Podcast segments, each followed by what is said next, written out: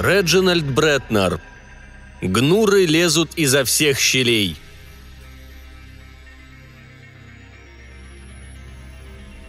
Узнав о том, что началась война с Бобовией, папа Шиммельхорн купил завтрак в картонной коробке, упаковал в оберточную бумагу свое секретное оружие и уселся в автобус, который шел прямиком до Вашингтона. В полдень он уже стоял возле главных ворот бюро секретного вооружения вместе со своей бородой, завтраком и фаготом. Да-да, внешне его оружие ничем не отличалось от фагота. Во всяком случае, дежурный капрал Джерри Колливер никакой разницы не заметил. Да и не пытался заметить, честно говоря. Он твердо знал, охраняемое им бюро на самом деле никакое не бюро, а нечто вроде макета в натуральную величину – Этакий громоотвод для всяких психов, которые вечно лезут со своими проектами куда не просят.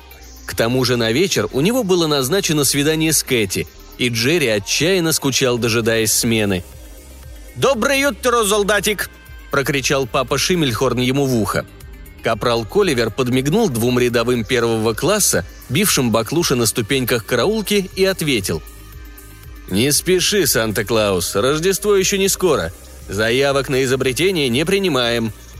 «Нет!» – возмутился папа Шиммельхорн. «Я не могу так долго без работы. К тому же я принес вам секретное оружие». Капрал пожал плечами. «Делать нечего», – подумал он. «Надо соблюдать инструкции. Придется пропустить старикашку, хотя у него явно не все дома». Джерри нажал специальную кнопку, тем самым предупредив психиатра, что ему предстоит работенка. Затем, позвякивая ключами, пошел к воротам – «Надо секретное оружие он принес», – пробормотал Джерри себе под нос. «Небось, теперь мы за неделю выиграем войну». Услышав его слова, папа Шиммельхорн загоготал.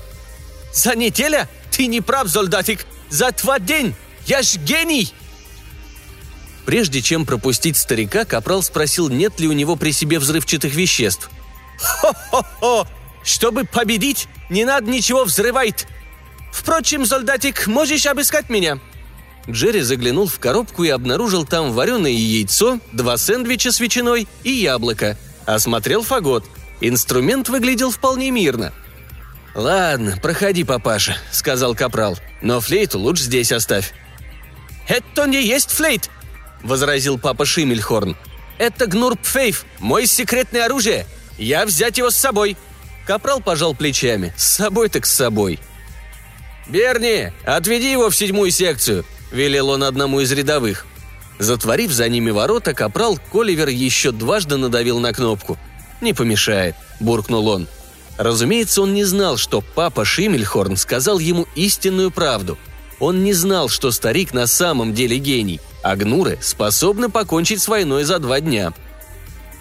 Прошло 10 минут, а полковник Похотон Ферфакс Поллард, к счастью для себя, еще не знал о существовании папы Шиммельхорна – он был не похож на других полковников. Высок, тощ, носил сапоги со шпорами, кожаные штаны и фиолетовую рубашку, вышедшую из моды в конце 20-х годов. В секретное оружие Поллард не верил. Не верил он также в атомные бомбы, танки, безоткатные орудия и штурмовую авиацию. Он верил в лошадей. Четыре месяца тому назад Пентагон отозвал его из запаса и поставил во главе бюро секретного оружия – надо сказать, полковник Поллард прекрасно справлялся со своей работой. За четыре месяца он пропустил в высшие инстанции одного единственного изобретателя, предложившего что-то изменить в конструкции вьючных седел. Полковник восседал за столом в своем кабинете. Рядом печатала на машинке его секретарша, очаровательная блондинка из женских вспомогательных войск – Полковник диктовал ей отрывки из книги генерал-майора Уоррена «Современная охота с копьем на кабана». Он собирал материалы для собственной книги, которую хотел назвать так «Меч и пика в войнах будущего». Читая вслух о достоинствах бенгальского копья, он умолк на полуслове. «Мисс Хупер», — обратился он к секретарше после продолжительной паузы. Кэти Хупер фыркнула. «Если шефу столь по душе официальный тон», — подумала она, — Почему бы ему не обращаться к ней по званию, сержант? Для других старших офицеров она всегда была милочкой или дорогушей, во всяком случае наедине. «Мисс Хупер, подумать только». Она снова фыркнула и отозвалась. «Да, сэр». «Мне в голову пришла одна важная мысль», — заявил полковник и высморкался, чтобы освободить голову от других не столь важных мыслей. Он стал диктовать. «Я выдвигаю следующий принцип. Тяга к так называемому научному вооружению – серьезная угроза безопасности Соединенных Штатов. Пренебрегая непреложным опытом войны, мы создаем одно оружие за другим, создаем оружие против оружия – Против этого противооружия изобретаем противо-противооружие и так без конца. Вооруженные до зубов ошибочными теориями и нелепыми доктринами, мы вскоре окажемся беззащитными. Вы слышали, мисс Хупер? Беззащитными. Мисс Хупер хихикнула и сказала. «Да, сэр». «Перед вторжением нового Атилы», — повысил голос полковник. «Перед натиском современного Чингисхана пусть еще не родившегося на свет, который сметет нашу лязгающую технику как мекину и сколотит себе империю с помощью кавалерии. Миллион конных мужиков способен... Но мисс Хупер не суждено было узнать, на что способен, а на что не способен миллион конных мужиков. В приемной кто-то пронзительно взвизгнул. Распахнулась дверь. В кабинет будто его катапультировали. Влетел толстенький офицер – Возле стола он с трудом остановился, выпрямился и неумело отдал честь. «Ох!» – только и сказала Кэти Хупер, округлив огромные синие глаза. Лицо полковника стало каменным. Молодой офицер, набрав легкий воздуха, крикнул. «Боже мой, сэр! Получилось!» Будучи научным сотрудником, мобилизованным в армию, а не строевым офицером, лейтенант Хансен совершенно забыл о субординации. Прежде чем войти в кабинет, он не постучал, и он, он «Мистер!» – взревел полковник Поллард. «Где ваши брюки?» Брюками лейтенант не располагал, а также туфлями и носками. И рваные полы рубашки едва прикрывали изодранные в клочья трусы. Посмотрев на свои голые конечности, лейтенант вздрогнул. «Мои брюки, их съели!» – выпалил он. «Именно это я и хотел вам сказать. В приемной сидит старик, ему около 80. Он... он он мастер на фабрике, собирает часы с кукушкой. Он изобрел абсолютное оружие, и оно действует, действует, действует. Гнурры лезут изо всех щелей!» – пропел он, хлопая в ладоши. Полковник Поллард встал, обошел вокруг стола и как следует встряхнул лейтенанта Хансена. «Позор!» – крикнул он ему в ухо. «Отвернитесь!» – скомандовал он, покрасневший Кэти Хупер. «Чушь!» – рявкнул он, когда лейтенант снова залепетал о гнурах. «Что есть чушь, Зальдатик?» – осведомился стоявший в дверях папа Шимельхорн. «Гнуры, чушь!» – хихикнул лейтенант и, указав дрожащей рукой на полковника, добавил. «Это он так считает». «Хо!» – папа Шимельхорн сверкнул глазами. «Я показать тебе, Зольдатик!» Полковник взорвался. «Зольдатик? Зольдатик! А ну встань смирно перед старшим по званию! Смирно, черт побери!» Разумеется, папа Шимельхорн не встал по стойке смирно. Он поднес к губам свое секретное оружие, и в кабинете зазвучал нежный мотив «Ты в церковь приди, что стоит средь дубрав». «Мистер Хансон, арестуйте его!» В конец осерчал полковник. «Отберите дудку! Я могу слушать только трубу, зовущую в атаку! Я...» Но в эту секунду гнуры полезли изо всех щелей. Описать гнура не так-то просто – вы можете представить себе грызуна величиной с мышь и такой же окраски, похожего на дикого кабана, но при этом мерцающего, с растопыренными пальцами на лапах и огромными желтыми глазами, и с множеством острых зубов. Можете? Раз так, остается добавить, что никто никогда не видел ни одного гнура. Они не ходят в одиночку. Если гнуры появляются, они как лемминги заполняют все вокруг. А приходят они только за тем, чтобы поесть. Повылазив отовсюду, гнуры сожрали пол ковра в кабинете и под звуки гнур Пфейфа двинулись к полковнику Полларду. Полковник вскочил на стол и стал отмахиваться хлыстом. Кэти Хупер с визгом взлетела на сейф и задрала подол юбки. Лейтенант Хансен остался на месте. Ему бояться было нечего. Он смотрел на сослуживцев и непочтительно хохотал. Папа Шимельхорн опустил фагот, крикнул «Зольдатик, не волнуйся! И снова заиграл, на сей раз что-то совершенно немелодичное. Гнуры застыли на месте, разом оглянулись. Обглодав напоследок полковничье кресло, они замерцали еще ярче, запищали, бросились к одной из деревянных стенных панелей и исчезли. Как ни странно, сапоги полковника остались целы. Некоторое время папа Шимельхорн удивленно разглядывал их. Затем, пробормотав «Хм, Зу», он оценивающе посмотрел на Кэти Хупер, и та сразу опустила подол. Постучав себя в грудь кулаком, папа Шимельхорн заявил «Они чудесны, мои гнуры!» «К куда они ушли?» – запинаясь, пробормотал полковник. Он был потрясен до глубины души. «Туда, откуда пришли», – ответил папа Шимельхорн. «А откуда они пришли?» «Из вчерашний день!» «Это... это абсурд!» Полковник неуклюже спрыгнул со стула и уселся в изуродованное кресло. «Вчера их здесь не было!» Папа Шимельхорн сочувственно посмотрел на него. «Конечно! Вчера их здесь не было, потому что вчера для них сегодня. Сейчас у них вчера, а вчера было позавчера», — объяснил он. Полковник с мольбой во взгляде повернулся к лейтенанту Хансену. У него нервная система, похоже, от визита Гнуров только выиграла. «Я мог бы попытаться растолковать вам, сэр», — сказал лейтенант. «Разрешите?» «Да-да, конечно!» Полковник с радостью ухватился за соломинку. Придвинув к себе стул, лейтенант уселся, и пока папа Шимельхорн занимался флиртом с Кэти, очень тихим и очень серьезным голосом изложил своему шефу следующее. «Все это совершенно невероятно. Я предложил старику несколько тестов. Все они свидетельствуют о его слабоумии. Он ушел из школы в 11 лет, поступил учеником к часовщику и до 50 лет с небольшим работал на заводе – Потом служил сторожем в Женевском институте высшей физики, а после перебрался в Америку. Но самый важный период в его жизни – Женевский. Институт занимался разработкой теории Эйнштейна и Минковского. Папа Шиммельхорн узнал там много интересного. «Но если он идиот?» Полковнику говорили, что теория Эйнштейна – штука очень тонкая. «Какой ему прок от этого?» «В том-то все и дело, сэр. На уровне сознания он идиот – но на уровне подсознания – гений. Каким-то образом часть его мозга восприняла услышанную там информацию, переработала ее и придумала фокус с фаготом. В мундштуке находится загадочный V-образный кристалл. Когда старик дует, кристалл вибрирует. Непонятно, как действует оружие, но оно действует. «Вы имеете в виду, э, четвертое измерение?» – спросил полковник.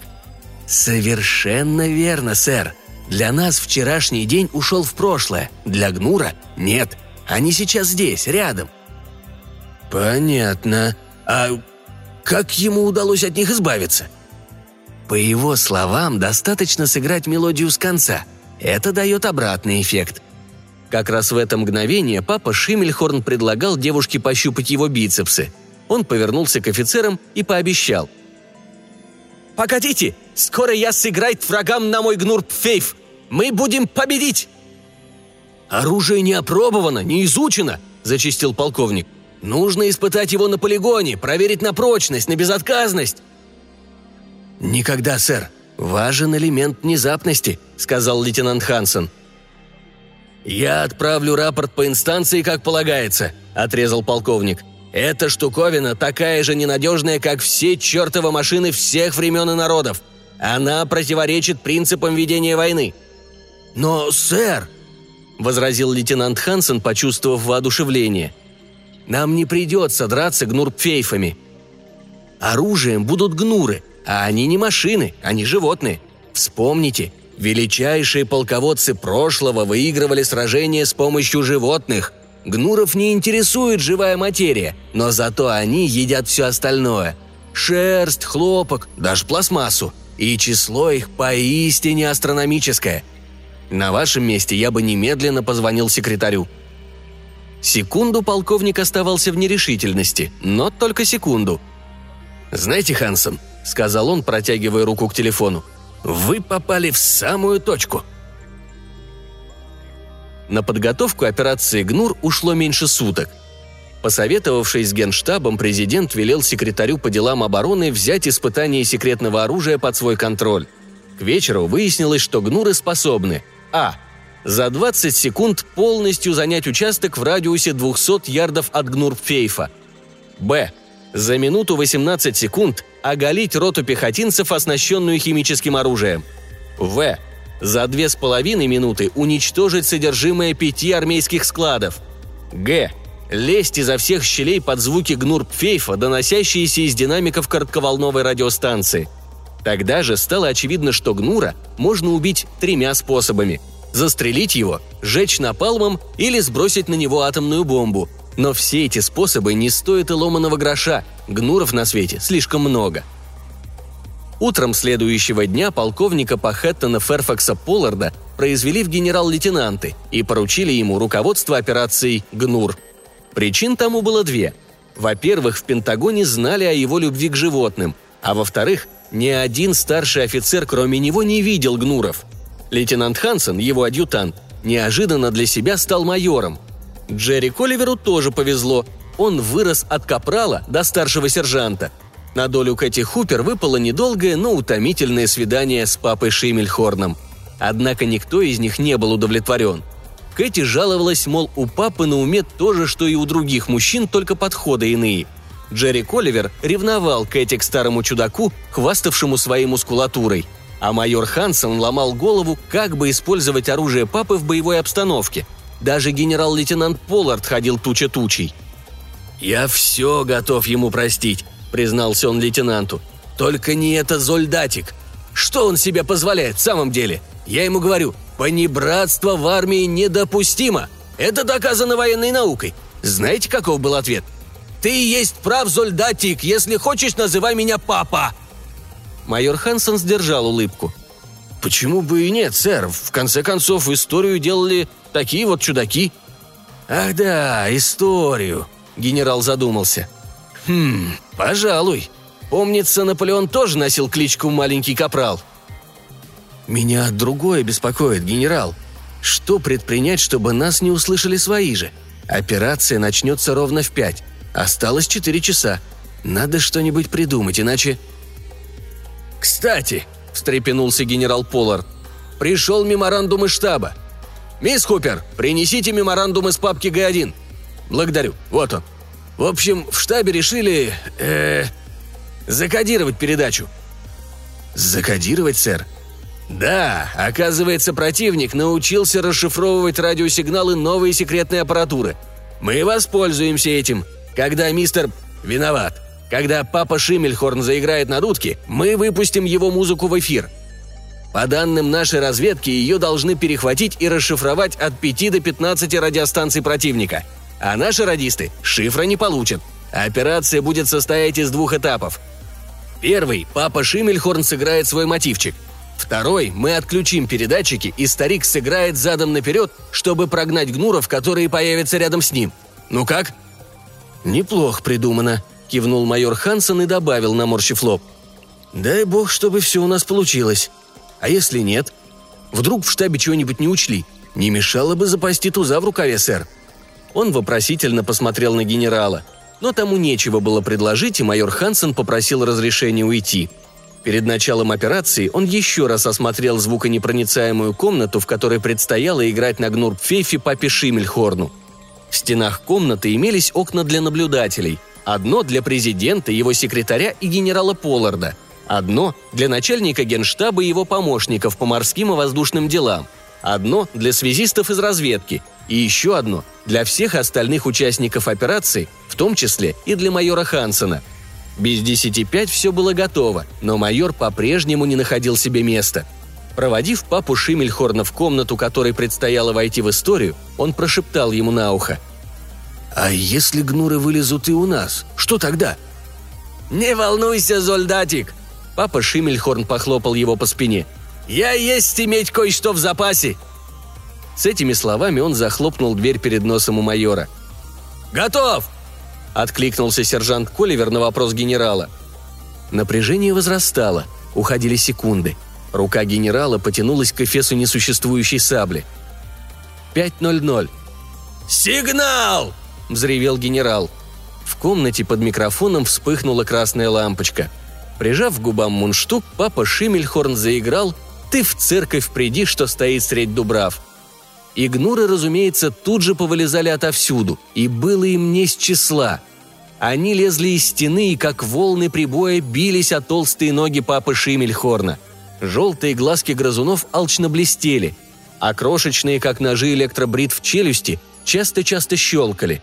Брюки, пиджак, галстук, воротничок, край бороды старика мгновенно исчезли в желудках гнуров. Но невозмутимый музыкант поднял фагот повыше и играл, не переставая. Разумеется, майор Хансен не мог слышать звуков гнурпфейфа, но песенку «Ты в церковь приди, что стоит средь дубрав» помнил еще с воскресной школы. Он стал тихонько напевать. Куплет, припев, куплет, припев. Внезапно перед мысленным взором возникла странная картина. Поваленный, задавленный гнурами папа Шимельхорн «Сообщите о готовности ко второму этапу», – слегка запинаясь, командовал генерал. Видимо, он тоже нервничал. «Готов?» – доложил сержант Коливер. Над головой папы Шимельхорна загорелась красная лампочка.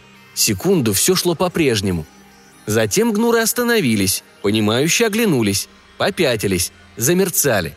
Папа Шимельхорн остался в комнате один, торжествующий и голый.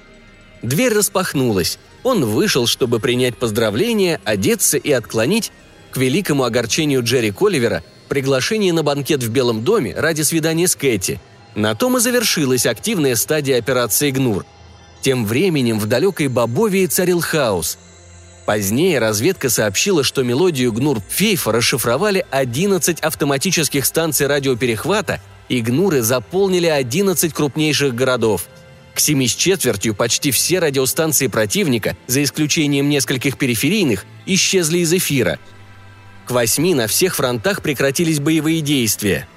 В 9.20 репортеры узнали потрясающую новость. Неприятель вот-вот капитулирует.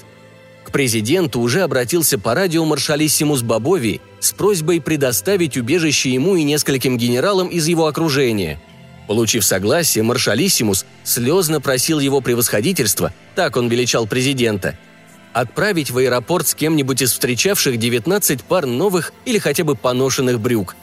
Дня И не было, как не было и дня Джей. Народ на улицах просто обезумел от радости, прочитав газетные заголовки. «Бобовия покоряется», «Атомные мыши пожирают врагов», «Гениальный швейцарский стратег выигрывает войну», Всю ночь от Мэна до Флориды, от Калифорнии до мыса Хоп горели фонари, выли сирены, звонили колокола, гудели клаксоны автомобилей, и миллионы глоток хором ревели «Ты в церковь приди, что стоит средь дубрав». Утром следующего дня на глазах у миллионов телезрителей руководитель побежденной державы подписал акт о капитуляции. После этого началась торжественная церемония награждения генерала Полларда и папы Шимельхорна – Старый часовщик получил благодарственные грамоты от обеих палат Конгресса. Гарвард, Принстон, Массачусетский технологический институт и множество колледжей рангом пониже чествовали его как академика. В ответной речи он не забыл упомянуть о гнурах, о часах с кукушкой и о Кэти Хупер. Генерал Поллард, чью грудь в тот день украсило множество отечественных и иностранных орденов, говорил о роли животных в войнах будущего. Он подчеркнул, что из всех животных более всего для войны подходит лошадь, и доказал это утверждение на конкретных исторических примерах. Он заговорил было о перспективах применения мечей и пик, но тут появился насмерть перепуганный майор Хансен. Оставив позади свой эскорт из военных полицейских, майор взлетел по лестнице и подбежал к президенту. Он был бледен и тяжело дышал. «Гнуры!» – прохрипел майор на ухо президенту. «Гнуры в Лос-Анджелесе!» У генерала был очень тонкий слух – «Прошу прощения!» – крикнул он в микрофон. «Церемония закончена! Слушай мою команду! Разойдись!» Прежде чем присутствующие обрели дар речи, генерал уже стоял возле президента и слушал сбивчивые объяснения Хансона. «Это случилось в лаборатории. Наши сконструировали новые устройства для дешифровки радиосигналов. Новые модели, лучше, чем у противника. Решили испытать. Как на беду папа Шимельхорн играл в это время отбой – они сделали запись, а сегодня прокрутили пленку с конца. Игнуры захватили Лос-Анджелес. Наступила тишина. Все глядели друг на друга. Наконец президент произнес. «Господа, мы не только Бобовию посадили в лужу, но и сами туда сели». Генерал застонал. И тут раздался веселый смех старого часовщика. «Ха-ха-ха! Не волнуйся, солдатик! Положись на папа Шимельхорн! В Бобове гнуры везде, а у нас только в Лос-Анджелесе. Это есть пустяки!» Он хитро подмигнул. «Вы знаете, чего боятся гнур?» «Чего? Ради бога, скажите!» –– взмолился секретарь по делам обороны. «Лошадей!» – ответил папа Шимельхорн. «Их запаха!» «Лошадей?» – переспросил генерал. Глаза его засверкали. «Ты сказал лошадей?» «Кавалерия!» – проревел он. «Нам нужна кавалерия!» Времени не теряли. Час спустя Пахеттон Ферфакс Поллард, единственный в стране генерал-кавалерист, хоть что-нибудь знавший о гнурах, получил звание генерала армии и должность верховного главнокомандующего. Майора Хансена произвели в бригадные генералы, а сержанта Коливера – в унтер-офицеры. Генерал Поллард действовал быстро и решительно. Он получил в свое распоряжение годовой бюджет военно-воздушных сил – он приказал реквизировать грузовики и товарные составы и отправлять в них на запад все, что хотя бы отдаленно походило на коня, седло, уздечку и тюк сеном. Он мобилизовал бывших кавалеристов, солдат и офицеров запаса. Всех этих людей, независимо от возраста и состояния здоровья, посадили в самолеты и доставили в лагеря, расположенные в штатах Орегон, Невада и Аризона. Кроме них, повестки о мобилизации получили все, кто хоть раз в жизни видел лошадь. Узнав о беде, постигшей Америку, правительство Мексики предоставило по ленд-лизу несколько полков кавалерии. В те дни страна внимательно следила за ходом боев. «Ноги и звезды Голливуда сражаются с гнурами!» – кричали газетные заголовки над огромными во весь лист фотографиями. Генералу армии Полларду, Джебу Стюарту, маршалу Нею, Велизарию, атаке кав-бригады под Балаклавой и школе конного боя без оружия был посвящен специальный выпуск «Лайф». Ссылаясь на достоверные источники, Journal American сообщил, что в Форт-Трейле, штат Канзас, видели призрак генерала Кастера, входивший в офицерский клуб. На шестой день генерал Поллард имел в своем распоряжении величайшую в истории конную армию. Разумеется, дисциплина и строевая выправка солдат и офицеров оставляли желать лучшего. Но всадники рвались в бой и... «И больше нас не обманут грязные политиканы!» Заявил генерал на пресс-конференции в Фениксе в штабе действующей армии. Длинноволосые теоретики не заставят нас отказаться от принципов военной науки, испытанных временем. Впредь мы не доверим национальные ценности всяким проходимцам. Водя острием сабли по оперативной карте, генерал говорил. «Стратегия наша проста. Обогнув с юга пустыню Махавы, гнуры вторглись в Аризону. В Неваде крупные силы противника нацелены на Рина и Вирджиния-Сити. Но главный удар, похоже, обрушится на границу Орегона. Как вам известно, у меня свыше двух миллионов сабель, то есть около 300 дивизий. Через час мы выступаем. Нам предстоит контратаковать неприятеля на севере, на юге и в центре, опрокинуть его и обратить в бегство. Затем, когда большая часть оккупированной гнурами территории будет очищена, папа виноват? Мистер Шиммельхорн сыграет на своем инструменте и в бой вступят передвижные радиостанции. Генерал дал понять, что пресс-конференция закончена, вышел из штаба, вскочил на Гнедого Мерина, подарок жителей Луисвилля, и отправился на фронт. По свидетельствам очевидцев и мнению историков, в войне с гнурами генерал Поллард проявил себя инициативным энергичным полководцем, а также величайшим знатоком непреложных принципов стратегии и тактики – Хотя впоследствии завистники из Пентагона наградили его кличкой «Полскатагон», факт остается фактом. За пять недель он добился полной победы. Надо сказать, правительство Бобовии утвердило пятилетний план обеспечения населения брюками лишь спустя несколько месяцев после этого события. Доблестные всадники генерала Полларда неудержимо теснили гнуров. Пронзительный писк перепуганных зверушек слышался на много миль вокруг – по ночам от их мерцания было светло, как днем. На юге Гнуров удалось сбить в тесное стадо, и три радиостанции на колесах заставили их исчезнуть. На центральном участке фронта потребовалось 17 радиостанций, а на северном хватило 12. Мощный громкоговоритель, установленный на машине, разом очищал от гнуров несколько квадратных миль. Правительство не жалело наград для многочисленных героев, от Джерри Коливера, потерявшего в сражениях четыре пары брюк, сам генерал Поллард произвел в офицеры. Избежавших окружения гнуров вскоре переловили кошки. А что касается нарушений воинской дисциплины, которыми сопровождалось шествие победоносных войск через города с обнаженными жительницами, то ликующие обыватели вскоре попросту забыли о них. Выиграв кампанию, папа Шиммельхорн и генерал Поллард отправились в Вашингтон. Оба выезжали тайно, опасаясь охваченных восторгом толп – Но, тем не менее, чтобы расчистить для них путь, едва хватило трех конных полков в полном составе и с саблями наголо. Наконец герои добрались до Пентагона. Рука об руку прошли они по коридорам и остановились у двери в кабинет генерала Полларда.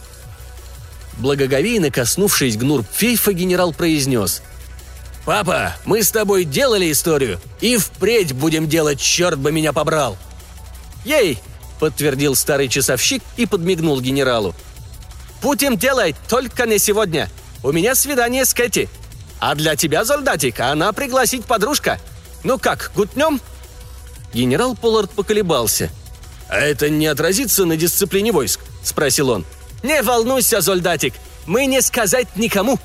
Папа Шимельхорн засмеялся и распахнул дверь. За дверью стоял массивный генеральский стол. Возле стола вытянулся по струнке бригадный генерал Хансен. У стены стояли Кэти Хупер и Джерри Коливер. Лейтенант Коливер самодовольно улыбался, обнимая Кэти за талию. А в любимом кресле генерала восседала чопорная дама в длинном темном платье и постукивала зонтиком по лежащему на столе пресс-папье. Увидев эту даму, папа Шимельхорн остолбенел. Она оставила в покое пресс-папье и ткнула зонтиком в его сторону. «Зу!» – прошипела дама – ты думаешь, что сумел убежать? С любимой фагот кузена Антона? Чтобы играть на нем мышам и докучать военным девушкам?» Дама повернулась к Эти Хупер, и они обменялись многозначительными взглядами. «Очень хорошо, что ты позвонил, девушка», — продолжала дама, обращаясь к Эти. «Ты есть умница! Умеет разглядеть волка в овечьей шкура!» Она встала, подошла к папе Шимельхорну и вырвала у него из рук Гнурпфейф. V-образный кристалл выскользнул из мундштука и хрустнул у нее под каблуком. Никто даже глазом не успел моргнуть, а вмешаться и подавно.